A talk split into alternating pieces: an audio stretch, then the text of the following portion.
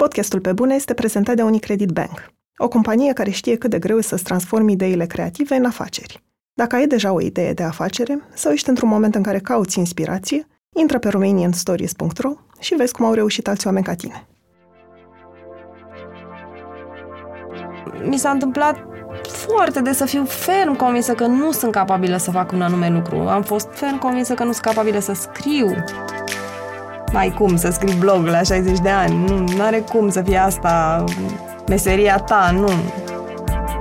Efectiv am lucrat cu mine până la a mă aduce aproape de cea mai bună versiune a mea. Sunt Andreea Vrabie și ascultați pe bune. Un podcast sincer, cu oameni creativi, despre cum au ajuns cine sunt și întrebările pe care și le pun. În acest episod stau de vorbă cu Simona Tache, scriitoare, jurnalist și psihoterapeut. După aproape 8 ani de muncă în publishing și încă 10 în presa scrisă, pentru publicații ca Tabu, Academia Cațavencu sau Cotidianul, în 2009 Simona a decis că nu-și dorește să mai fie angajată niciodată. A lucrat o perioadă ca jurnalist independent, iar în 2013 s-a înscris la facultate de psihologie și mai apoi la un masterat cu aceeași specializare. Perioada în care descoperea pasiunea pentru psihoterapie a coincis cu un moment dificil din viața ei, pentru că soțul ei, Nick Sârbu, a fost diagnosticat cu cancer. Simona spune despre psihoterapie că nu doar i-a oferit o ocupație în care crede, ci și că a fost o salvare personală din multe puncte de vedere. În plus, simte că meseria de psihoterapeut îi oferă unelte mult mai practice decât jurnalismul și că poate măsura efectele pe care munca ei le are asupra oamenilor. Nu știe ce va face peste încă 10 ani, dar se simte norocoasă pentru că interesul pentru lucruri noi și curajul de a o lua mereu de la capăt o țin departe de blazare. Bună, Simona, bine ai venit la Pe Bune! Bună, Andreea! Cred că mulți dintre noi avem o așteptare, aș spune eu, nerealistă de a descoperi destul de repede ce ne dorim să facem în viață, la ce suntem buni și ținând cont de schimbarea ta de carieră, să-i spunem, uh, relativ recentă, din jurnalist în psihoterapeut, sunt curioasă care au fost toate încercările tale pe scurt și care a fost primul moment în care ai simțit că te regăsești în ce faci, că poate ți-ar plăcea să faci asta până la pentru mai mult timp? Pentru că învățământul românesc este cum este. Uh, multă vreme mm, eu n-am avut habar ce știu să fac exact, ce îmi place să fac, ce îmi doresc să fac. Am dat la liceu sanitar crezând că voi uh, urma mai departe facultatea de medicină, dar mi-am dat seama foarte repede că nu, nu vreau asta, deși 90% dintre colegii mei se pregăteau pentru asta. Eram, știam că bună la română, dădeam bine din gură, în zona asta. Uh, când am terminat liceu, nu, nu știam încotro să apuc, adică mă gândeam să dau la filozofie, dar parcă nu voiam, mă gândeam să dau la psihologie, dar parcă nu voiam, la jurnalist, dar parcă nu, nu, nu eram sigură. Și am vrut să fac o pauză uh, de un an ca să mă să aflu ce-mi doresc, uh, doar că ai mei m-au presat puțin și m-au obligat cumva să dau un, un examen și am dat la franceză-germană. Doar că germana mea săraca, deci la limbi străine, doar că germana mea săraca, pe care între timp am uitat-o complet, nu m-a ajutat să, să intru și am picat. Și m-am dus un an la uh, școala superioară de jurnalism, timp în care am lucrat ca uh, asistentă medicală la o grădiniță.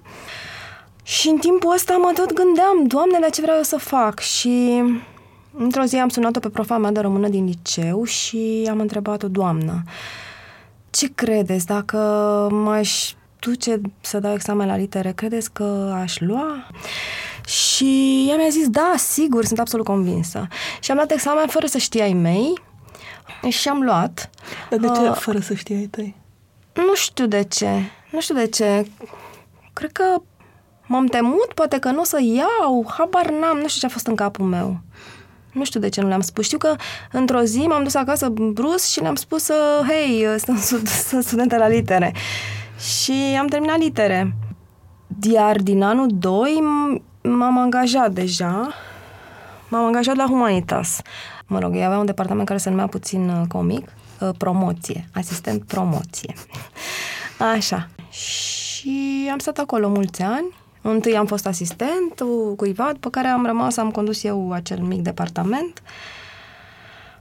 Până când, uh, la un moment dat, am intrat într-o, așa, într-o într-un tunel din care nu, nu mai reușeam să ies. Voiam să plec, nu, nu voiam să mă duc în piața de carte, nu voiam să mai fac uh, pe zona asta nimic, uh, dar nu aveam unde să mă duc, pentru că am dat câteva interviuri în agenții de PR, um, nu, nu m-au luat. La un moment dat, cred că am am, nu cred, am uh, luat un post de copywriter, doar că între timp a crăpat agenția sau nu știu ce s-a întâmplat și nu s-a mai uh, materializat. Și la un moment dat uh, am aflat că există un job la un post de redactor la Tabu și m-am dus la interviu. Asta spuneam că uh, școala românească nu mă ajutase, nu m-a ajutat să aflu că știu să scriu cât de cât uh, până pe la 20 și ceva de ani. Știu că eram la Humanitas când uh, am fost pus în situația de a scrie niște scrisori către mm, licee sau ceva și aveam sentimentul și convingerea fermă că nu pot să pun două cuvinte unul lângă altul și să sune coerent. Uh, practic, nu, deci nu știam să scriu. Ceva mai târziu s-a făcut un declic și am început să scriu. Am scris pe site-ul Humanitas niște textulețe, mă rog, am început să scriu. S-a deblocat blocajul, ca să zic așa. Și fiecare mic text pe care îl scrie îți dădea cumva încrederea că poți să scrii. Da, și o plăcere nebună de a continua și de a scrie tot mai mult. Și așa am ajuns să mă duc la, la acest interviu, la tabu pe care l-am luat și apoi a urmat uh, Academia Cațaven cu Cronică TV în zilnică, în cotidianul, țineam. La un moment dat aveam trei joburi, eram cam praf așa.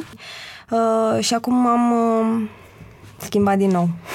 M-am învățat despre mine că sunt norocoasă, cred, și că am avut ceva, cur- am avut ceva curaj de a o lua de la, de la capăt. Mă întreb ce o să fac peste 20 de ani, nu știu. Poate mai schimb. Poate mă fac uh, antrenor de yoga sau, uh, nu știu, balerină. Habar n-am. Glumesc, evident. Cunosc mulți oameni care fac de zeci de ani același lucru și care, deși și iubesc meseria și nu au de gând să renunțe la ea, se simt puțin blazați, puțin mai mult blazați de fapt. Sunt ca într-o relație din aia de cuplu mult prea lungă și mult prea blazată. Și mă bucur că mie nu mi se întâmplă asta, mă bucur că acum uh, sunt îndrăgostită de nouă meserie.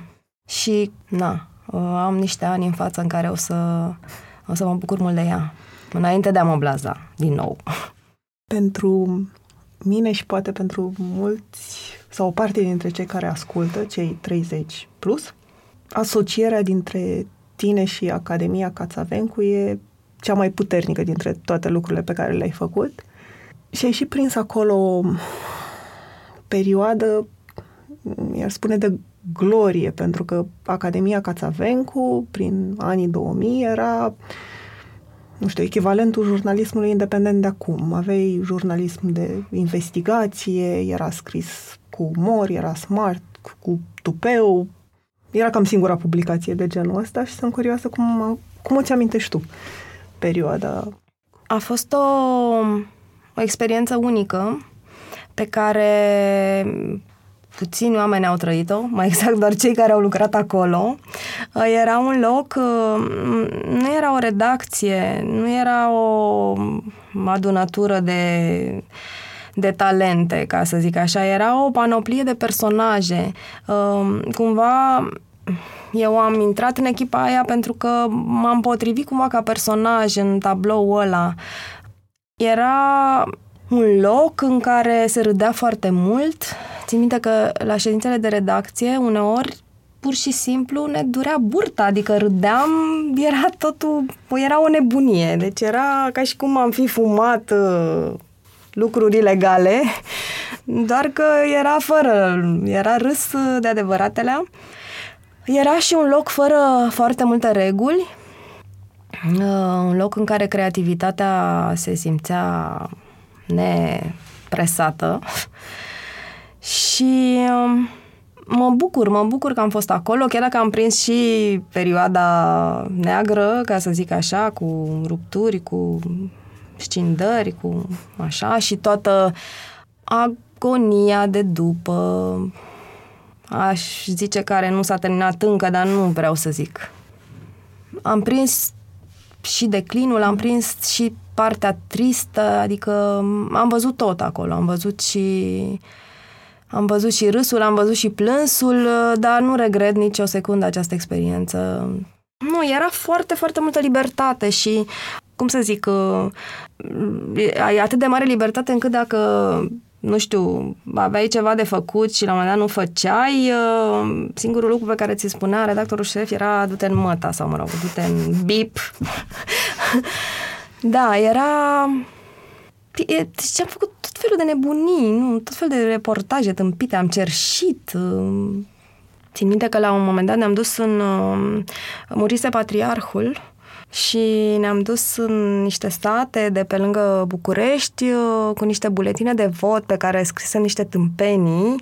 Um, erau așa numiții candidați la noua la candidați la funcția de patriarh, nu știu, Linda Evangelista, Gigi Becali, tot felul de nu mai știu cine mai era și mă rog, într-un fel, acum n-aș mai face asta, că mi se pare că totuși abuzam de niște oameni săraci cu duhul, dar na, așa era atunci. Între timp lucrurile s-au schimbat, dar ne duceam și invitam să voteze și eram îmbrăcați în preoți eu eram măicuță, colegii mei aveau niște costume de preoți luate de pe la teatru și uh, invitam oamenii să voteze și ei ne întrebau, dar pe cine să votăm? Și noi ziceam, nu, nu, nu, trebuie să alegeți dumneavoastră. Uneori le ziceam, uite, poate Linda Evanghelista, vi se pare, e deosebită, să știți, este extraordinar, o să fie un patriar de mai pomenit.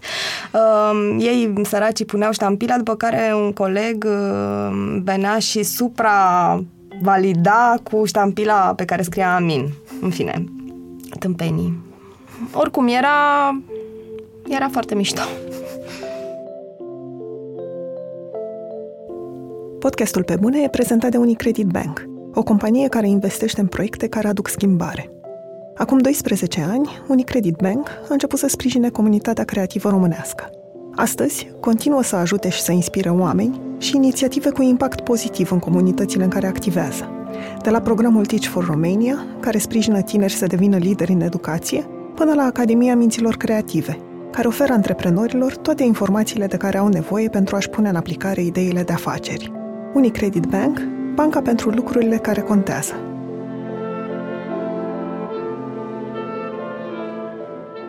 În 2009 ai hotărât că nu mai vrei să mai fii angajată niciodată. De ce ai luat decizia asta? Cu ce asociai ideea de a fi angajat? Nu știu, am plecat atunci, am plecat de la Academia Cațavencu, fără să am niciun uh, plan B.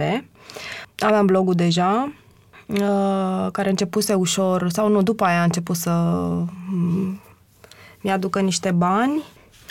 Nu știu, cred că la momentul ăla mi-am fusese atât de grea plecarea aia și decizia și contextul în care am luat-o încât uh, nu știu, mi-am promis asta, dar nici eu n-am crezut că o să mă țin de cuvânt. Adică mi se părea așa...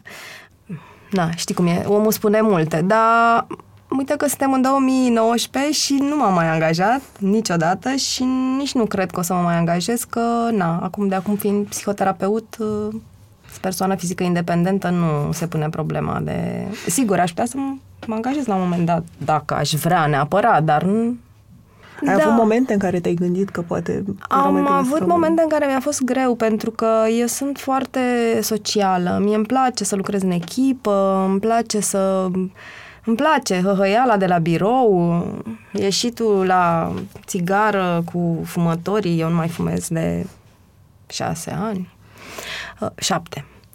dar cumva nu știu, m-am obișnuit, inițial a fost greu, după care m-am obișnuit, a început să-mi placă faptul că lucram de acasă, faptul că eram liberă la ce oră voiam eu, faptul că puteam să lucrez uh, duminică noaptea și să fiu liberă miercurea la prânz, uh, faptul că puteam să, plecăm, să plec în vacanță când voiam. Cumva m-am obișnuit. Cred că se obișnuiește omul cu orice dacă e expus la asta. Și apoi... Uh, da, nu știu, lucrurile s-au legat în așa fel încât chiar drumul meu nu prea mai dus prin zone din asta unde era vorba de interviuri și de angajări. Am hotărât în 2000... 2013 am hotărât că trebuie să ies din presă. Era deja rău, după cum știi.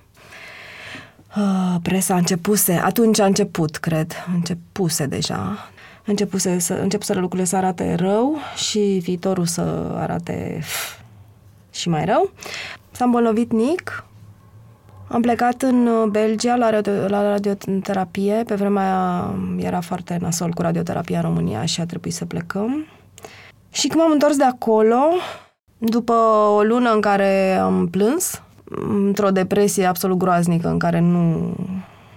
Mă rog, nu făceam decât asta, plângeam. Uh, m-am ridicat, m-am oprit în plâns și am început să trăiesc împreună cu el viața, așa cum a fost ea după o operație, după un tratament, după ce se întâmplase și permanent cu amenințarea unei recidive. În același timp, uh, am zis eu trebuie să ies din presă, pentru că pentru că tu colaborai în continuare. Eu colaboram cu... în continuare. Eu mă întorsesem la... Știi că în 2010 s-au scindat Academia Cațavencu, mm. s-a împărțit în kamikaze și Cațavencu, după care eu m-am întors uh, la Academia Cațavencu, care s-a, s-a transformat în Cațavenci. În fine, e complicat. Eram, deci colaboram la, colaboram la Cațavenci, dar nu mai eram angajată, facturam pe firmă, așa. Uh, mai scriam scenarii de televiziune, mai pentru Mondeni, mai uh, aveam diverse alte în Unica, mai aveam diverse alte colaborări. Uh, dar uh, mi-era clar că ceea ce urmează nu o să fie ok și că nu o să pot să, să mai funcționez. Și am zis trebuie să fac altceva. Și m-am apucat să fac psihologie și țin minte că mai ieșeam cu colegii, colegii de la Cațavenci, la masă, la bere, la așa și le ziceam, băi, eu m-am rezolvat, eu o să ies din presă, uh, și nici eu nu credeam, evident, adică venea să râd um, și să plâng în același timp pentru că era foarte departe. Adică una e să te apuci de o facultate, alta e chiar să îți iasă. Și am terminat facultatea. De ce psihologie dintre toate lucrurile pe care puteai să le faci? Pentru că m-a atras din... Mă, mă sunt îndrăgostită de oameni de felul în care ei funcționează, de poveștile lor și nu știu, aia, adică nu a existat vreun dubiu. Aia era alegerea, nu... Pur și simplu, m-am apucat de psihologie. A fost așa... Așa scriseseră scenariștii. și am terminat uh, psihologia, am terminat facultatea, după care am apucat de master, formare, tot așa.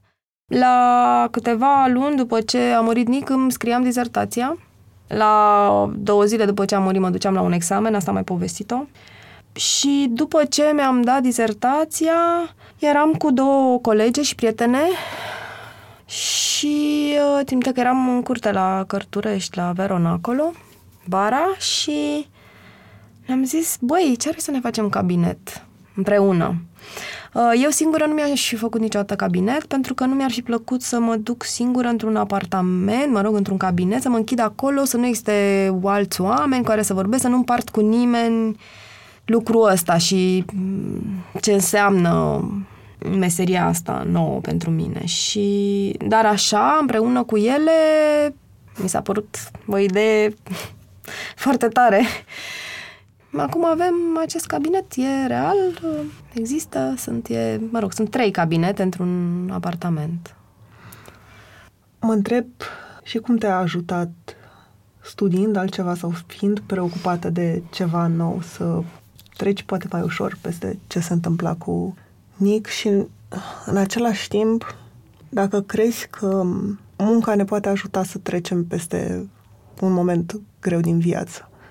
Pentru că ți-am spus și când ne-am întâlnit, am trecut și eu prin ceva similar vara trecută cu un, un om drag pentru mine, finalul a fost mult mai fericit, dar atunci îmi spuneau oamenii din jurul meu că ar trebui să mă concentrez pe altceva, să-mi găsesc ceva de făcut, dar pentru primele luni mi se părea tot un mare bullshit, că nu pot să fac așa ceva, că tot ce ținea de muncă, de podcast, de absolut orice, pica cumva la periferia gândurilor în comparație cu preocuparea pentru omul ăla. Uh, m-a ajutat enorm povestea asta. Lucrurile sunt, uh, cum să zic, sunt două perioade. Este perioada de dinainte de faza terminală, ca să zic așa, cei câți ani? 2013-2017, patru ani. Și uh, acel an în care pur și simplu am pus tot în paranteze și l-am, l-am îngrijit, mai puțin uh, școala. Că pentru că e, e, eram în ultimul an de master când a început uh, povestea și partea cu școala mi-am făcut-o. Adică eram, țin minte că mergeam mergeam la radioterapie cu el în fiecare zi, uh, cu tatălui cu mașina și eu stăteam în spate cu uh, ca, cărțile și citeam și îmi subliniam și am reușit în perioada aia să nu mai vină să vomit în mașină. Mie, eu sunt între persoanele care le vine să vomite dacă să citesc sau uh, scriu pe telefon în timp ce, în timp ce sunt în mașină. Ei bine, în perioada aia am reușit să mă imunizez, învățam de rupeam, în, după care stăteam lângă el când uneori stăteam și noaptea, mă rog, făceam curând, nu vreau să intru în detalii și învățam. Uh, și mă ajuta enorm pentru că creierul meu uita o vreme de niște ore de preocuparea lui principală și anume de a l însoți pe Nick pe drumul ăsta care avea o direcție clară. În perioada de dinainte, faz, de faza terminală, a fost mai ușor pentru că, mă rog, atunci stresul era din când în când era non-stop și nu era, nu murea nimeni. Dar, um, cum să zic, eu aș zice nu că m-a ajutat, ci că mi-a salvat viața povestea asta, pentru că uh, nu doar că am avut treabă, dar uh, mi-am am și resetat eu pe mine la creier, adică eu m-am format ca terapeut în perioada asta, asta însemnând că efectiv am lucrat cu mine până la a mă aduce aproape de cea mai bună versiune a mea. Nu știu, poate mai am de lucrat, dar puțin. Au fost, formarea ca terapeut presupune nu doar școală și așa, ci și multe ore de terapie și de dezvoltare personală. Uh, nu lua termenul, formula asta de dezvoltare personală uh, așa cum uh, ne-am obișnuit noi cu ea. Săraca are o legendă destul de proastă, dar dezvoltarea personală făcută de adevărată la este o terapie de grup care este senzațională, adică o să lucrez și eu la un moment dat cu grupuri, de-abia aștept, e extraordinară, realmente, pentru că în terapia individuală ești doar tu cu terapeutul tău și doar povestea ta și așa, pe când în terapia de grup uh, te oglindești tot timpul în ceilalți, uh, te întâlnești cu cele mai, cum să zic, poți să, să întâlnești oameni care au trecut prin ceva de, de, de care ție ți-e frică cel mai tare și să vezi că au supraviețuit, să vezi cum au supraviețuit. Poți să te întâlnești cu perspective care ție altfel ți s-ar părea niște tâmpenii, dar pe care acolo, în grupul ăla, ajungi să le accepti și să le, le înțelegi ca fiind absolut ok, poți să cunoști, întâlnești oameni cu care altfel nu ai avea niciodată, cu care nu ai avea niciodată nicio treabă și care nu se potrivesc în niciun fel cu tine, dar pe care îi accepti într-un fel în care în nicio situa- altă situație nu îi accepti și îi placi și îi chiar iubești. Așa, da, spuneam, de, spuneam deci că mi-a salvat viața, da, povestea asta. Uh, nu doar că am, că, și nu, că nu doar că am avut treabă, că am învățat, ci și că pur și simplu m-am schimbat eu ca om. Iar după ce Nick s-a stins, faptul că mai aveam în față niște lucruri, iarăși m-a ajutat foarte mult. Planul meu era ca după ce el dispare, să mă duc acasă la mama și să stau acolo și să mă țină în brațe și să mă mângâie și să-mi dea cu lingurița și să-mi facă ceai și să iau Xanax și să dorm uh, două săptămâni. Lucrurile s-au întâmplat în așa fel încât uh, Nica a murit când eu eram în sesiune și la două zile am avut un examen oral și am hotărât că mă duc. Și a fost foarte bine, pentru că dacă m-aș fi așezat în canapea, sau poate dacă m-aș fi dus la mama să mă țină în brațe și să-mi dea ceai, ar fi fost posibil să nu mă fi ridicat câteva luni de acolo. Dar așa pentru că am hotărât să continui să învăț și să-mi termin masterul și pentru că prietenii au fost foarte lângă mine și mi-au dat, mi-au, au făcut tot timpul lucru cu mine, au, m-au dus, m-au luat, ne-am întâlnit, ne-am am mers la film, la teatru, la bere, la așa, nu m-au lăsat. Și pentru că eu nu m-am lăsat și pentru că m-am dus la sport în fiecare zi și pentru că m-am dus la tot felul de cursuri și de mm, formări complementare pe care le face orice terapeut care vrea să învețe mai mult. Na, sunt aici cu tine zdravă la cap în momentul ăsta. Am vorbit cu mulți oameni la pe bune, de la artiști și antreprenori până la scriitori și fotografi. Au fost alegeri subiective, dar am vrut să invit în fața microfonului oameni care au ajuns să fie printre cei mai buni din domeniul lor. În valoarea perseverenței și a muncii către un ideal, crede și Best Jobs. Prin tooluri și informații online, Best Jobs își ajută utilizatorii să exploreze o multitudine de oportunități și să descopere jobul care le permite să-și valorifice la maximum skillurile și pasiunile. Pentru că, atunci când te gândești la ce vrei să faci, nu este niciodată vorba despre o simplă alegere, ci de a descoperi unde e locul tău. Intră acum pe Best Jobs și descoperă jobul unde poți fi și tu cea mai bună versiune a ta. Sunt curioasă dacă înainte să studiezi psihologie, dacă... Sunt curios cum priveai terapia. Nu știu, dacă ai avut și tu prejudecăți o perioadă, pentru că din păcate, terapia și mersul la un terapeut încă reprezintă un tabu.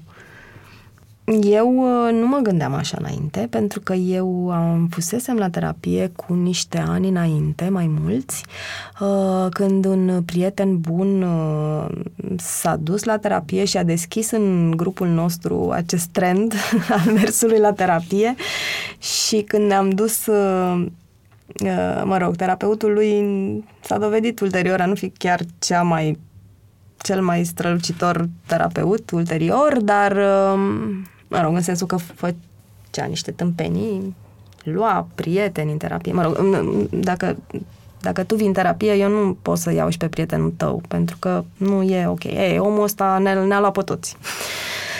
Dar um, Uh, deci nu știu ce a făcut el acolo, ce terapie a făcut, nu a făcut prea mare lucru acum că știu cu ce se mănâncă, dar procesul în sine pe mine atunci m-a ajutat uh, destul de mult. A fost așa ca o bornă în viața mea acea, acea terapie de câteva luni. Am înțeles niște lucruri și am mers mai departe un pic mai deschisă la un pic mai clarificată asupra unor lucruri pe care le trăisem în copilărie și în spre relații cu părinții, în fine. Deci mai fusesem, nu aveam, nu aveam prejudecăți, nu credeam că te duci la terapeut dacă nu ești ok, credeam ca și acum că te duci la terapeut dacă ești ok, adică dacă ești ok și vrei să îți fie mai bine, să faci ceva să-ți fie mai bine. Atunci de ce crezi că ne este... De ce primim asta în continuare ca pe un tabu? De ce ne e greu să recunoaștem, inclusiv când nu suntem ok, că avem nevoie de ajutor din afară.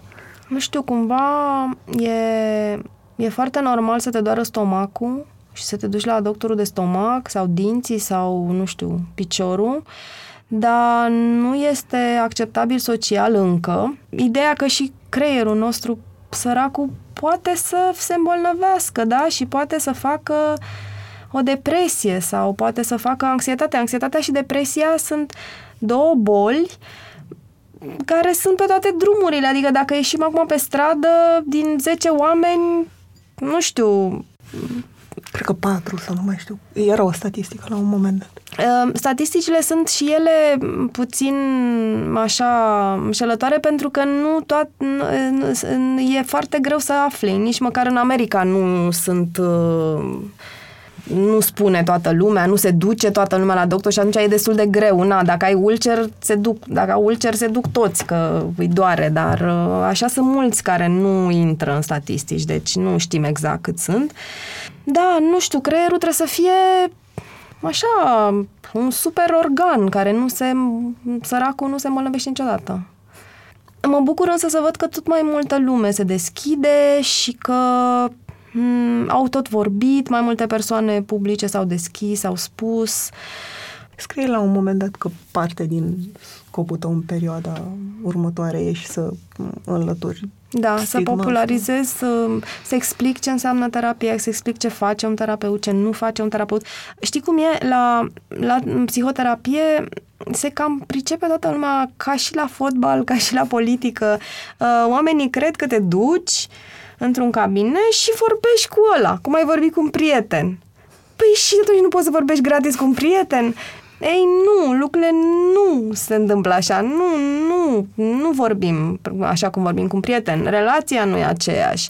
Și lucrurile pe care le vorbim nu sunt aceleași. Și ceea ce se întâmplă în urma unei discuții cu, cu, un, cu un prieten nu este la fel cu ce se întâmplă într-un într-un cabinet de psihoterapie.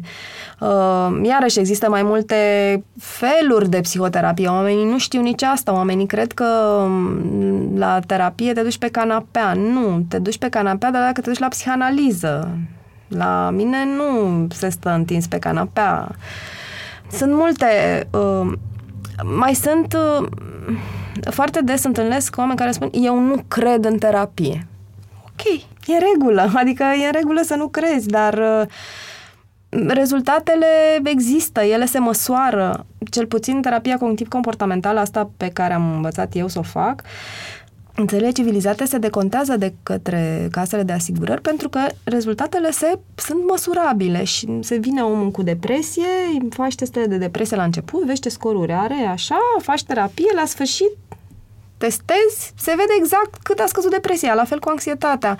Ele sunt măsurabile, adică nu e bullshit, chiar nu e. Tot legat de ideea asta de popularizare, simți că blogul și comunitatea care s-a construit în jurul blogului și acum puțin mai mult, pentru că ești urmărită de destul de mulți oameni pe Facebook, simți că te ajută, că deja ți-ai construit publicul ăsta sau... Mă ajută să vin cu lucrurile astea pe un pe o încredere care deja există. Da, da, mă ajută. Și tocmai de asta mă și de fapt, asta mă și face să mă simt puțin datoare să o fac. Adică cumva e cu duș în, știi, mă și ajută, dar aș vrea să și ajut. N-am reușit încă să, să îmbin atât de bine scrisul în momentul ăsta cu psihoterapia, dar se va întâmpla și nu știu sigur că o să fac asta, pentru că știu sigur că o să o fac, adică voi scrie.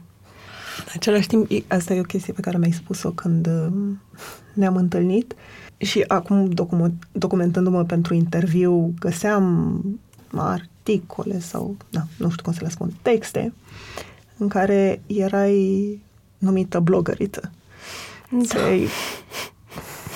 Nu știu, asumat vreodată titlul ăsta sau ți-a plăcut? Te-ai identificat nu, vreodată Nu, mi-a plăcut cu el? niciodată. Nu m-am identificat niciodată. Cum să zic, blogul a fost o chestie importantă pentru mine pentru că mi-a dat un confort, uh, mi-a dat libertatea de a scrie ce vreau uh, atâția ani și mi-o dă în continuare, dar uh, cum să zic, când scrii în fiecare zi, pentru că atunci când scrii blog, există presiunea asta, trebuie să alimentezi tot timpul cu conținut, Doamne, scrii și atât de multe prostii și atât de multe și atât de multe prostii și atât de multe prostioare și atât de multe ce să zic. de asta mi-am și dorit foarte mult să, să fac ceva și să mi fac o nouă meserie, pentru că nu mă vedeam făcând asta la, nu știu, 60 de ani, scriind blog. Nu ai cum să scrii blog la 60 de ani, nu are cum să fie asta meseria ta, nu, nu știu, nu e o meserie.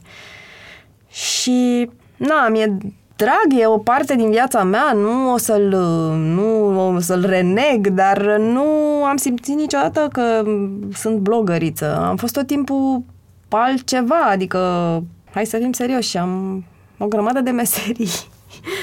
nu știu, mi s-a părut tot timpul, există un trend, acum s-a mai uh, diluat, am văzut că, Doamne, slavă Domnului, ne-am mai liniștit, nu mai dăm în fiecare săptămână premii blogărilor, nu știu, era o perioadă în care tot timpul se dau premii blogărilor și eu am și refuzat să mă duc la niște festivități din astea unde eram premiată pentru nu știu ce, pentru că mi s-a părut pe bune, deci hai să nu mai dăm premii blogărilor, hai să nu mai dăm atâtea premii în general și mai ales nu blogărilor.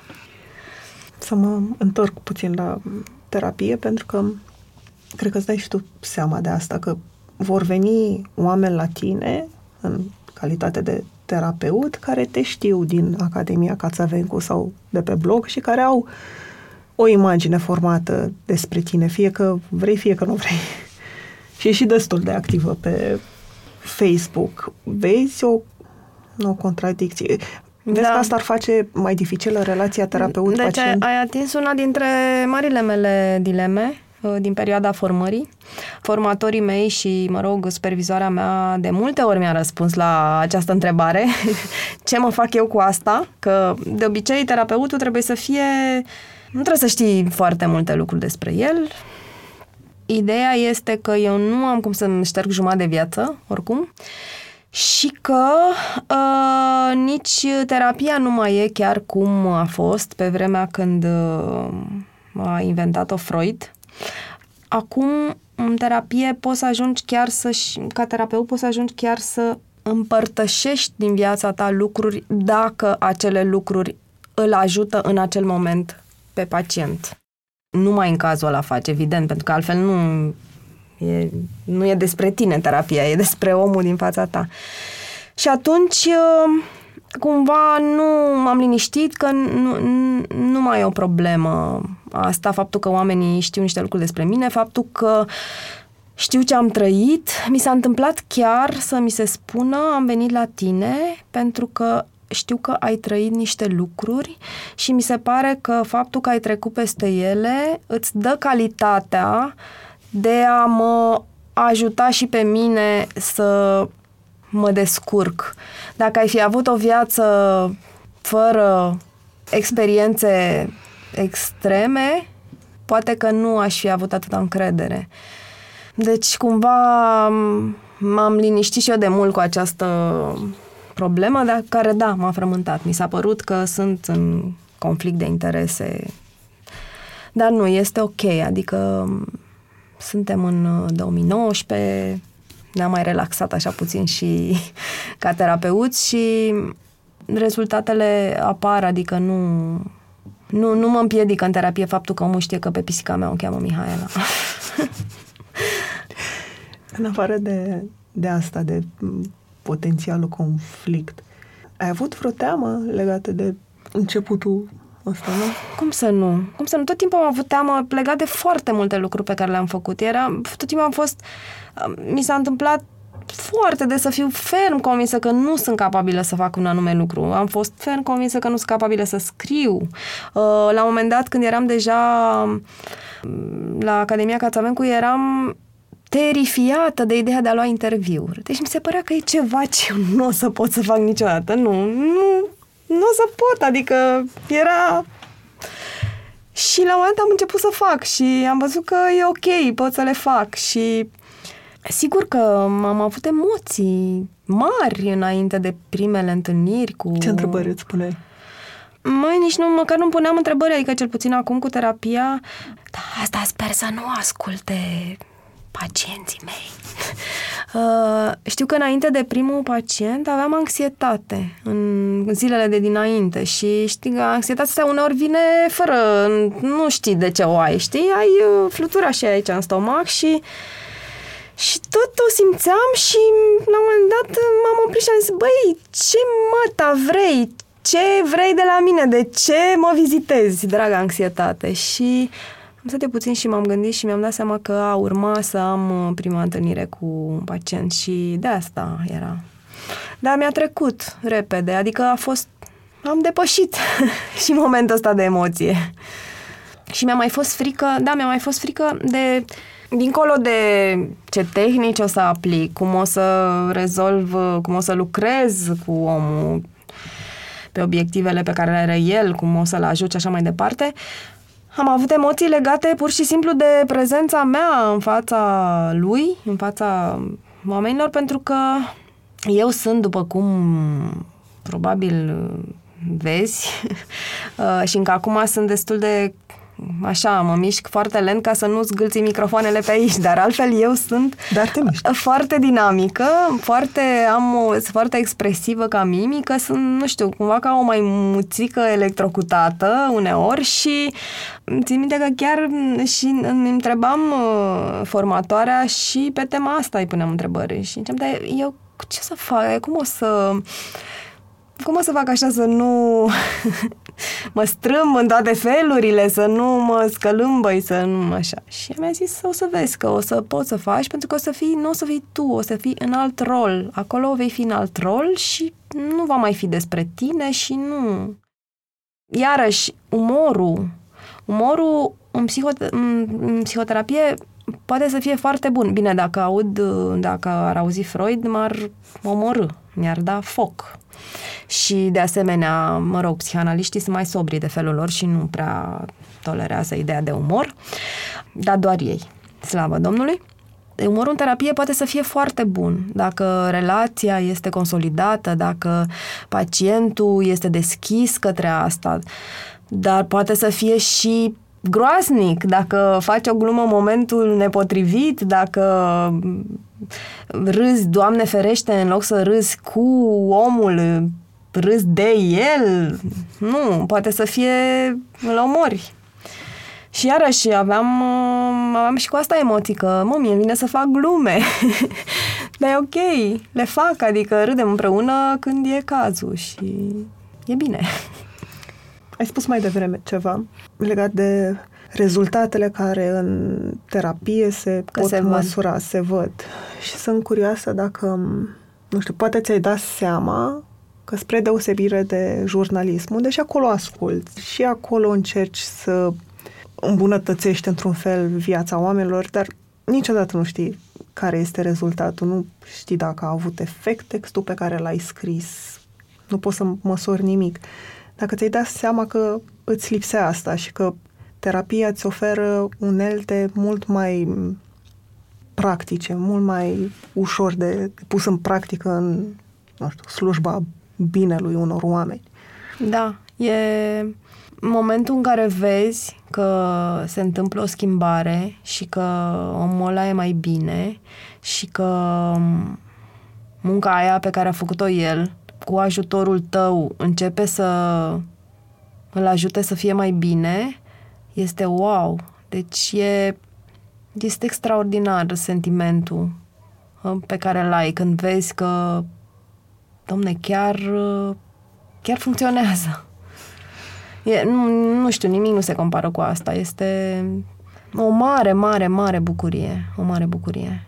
Și nici nu vreau să mă gândesc uneori cum simt uh, dacă e un biet psihoterapeut simt asta, cum simt, nu știu, neurochirurgii sau oamenii care, cum să zic, de care depinde chiar imediat, milimetric viața la propriu, nu calitatea ei, viața unui om.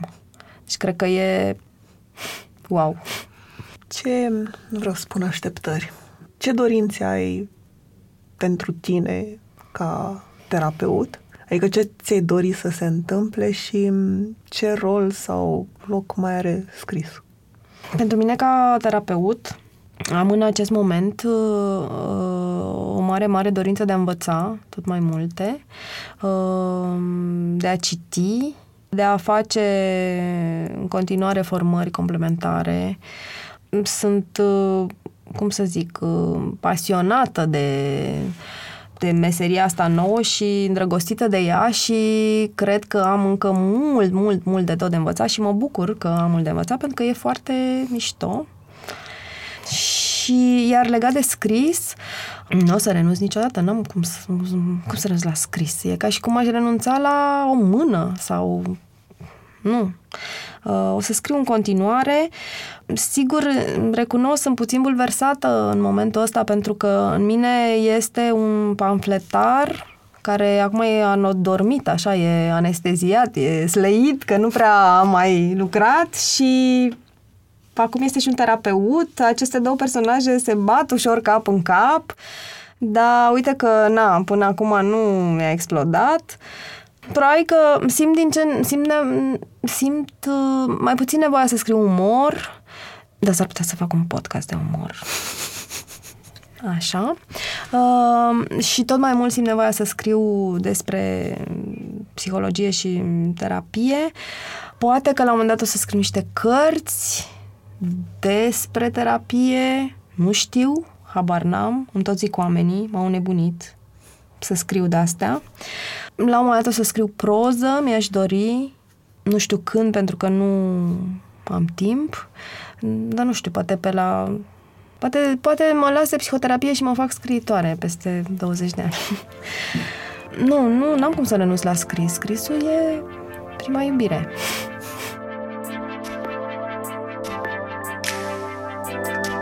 Mulțumesc că ne-ați ascultat! Pentru mai multe episoade, mergeți pe SoundCloud, iTunes, Spotify sau în orice aplicație de podcast folosiți. Pe bune este un podcast produs de Dor, editor de sonet e Horia Baldea, tema muzicală e compusă de Alex Turcu, asistent de producție e Alina Șincu. Nu uitați, dacă v-a plăcut episodul, dați-l mai departe, ca pe bune să ajungă în căștile cât mai multor oameni.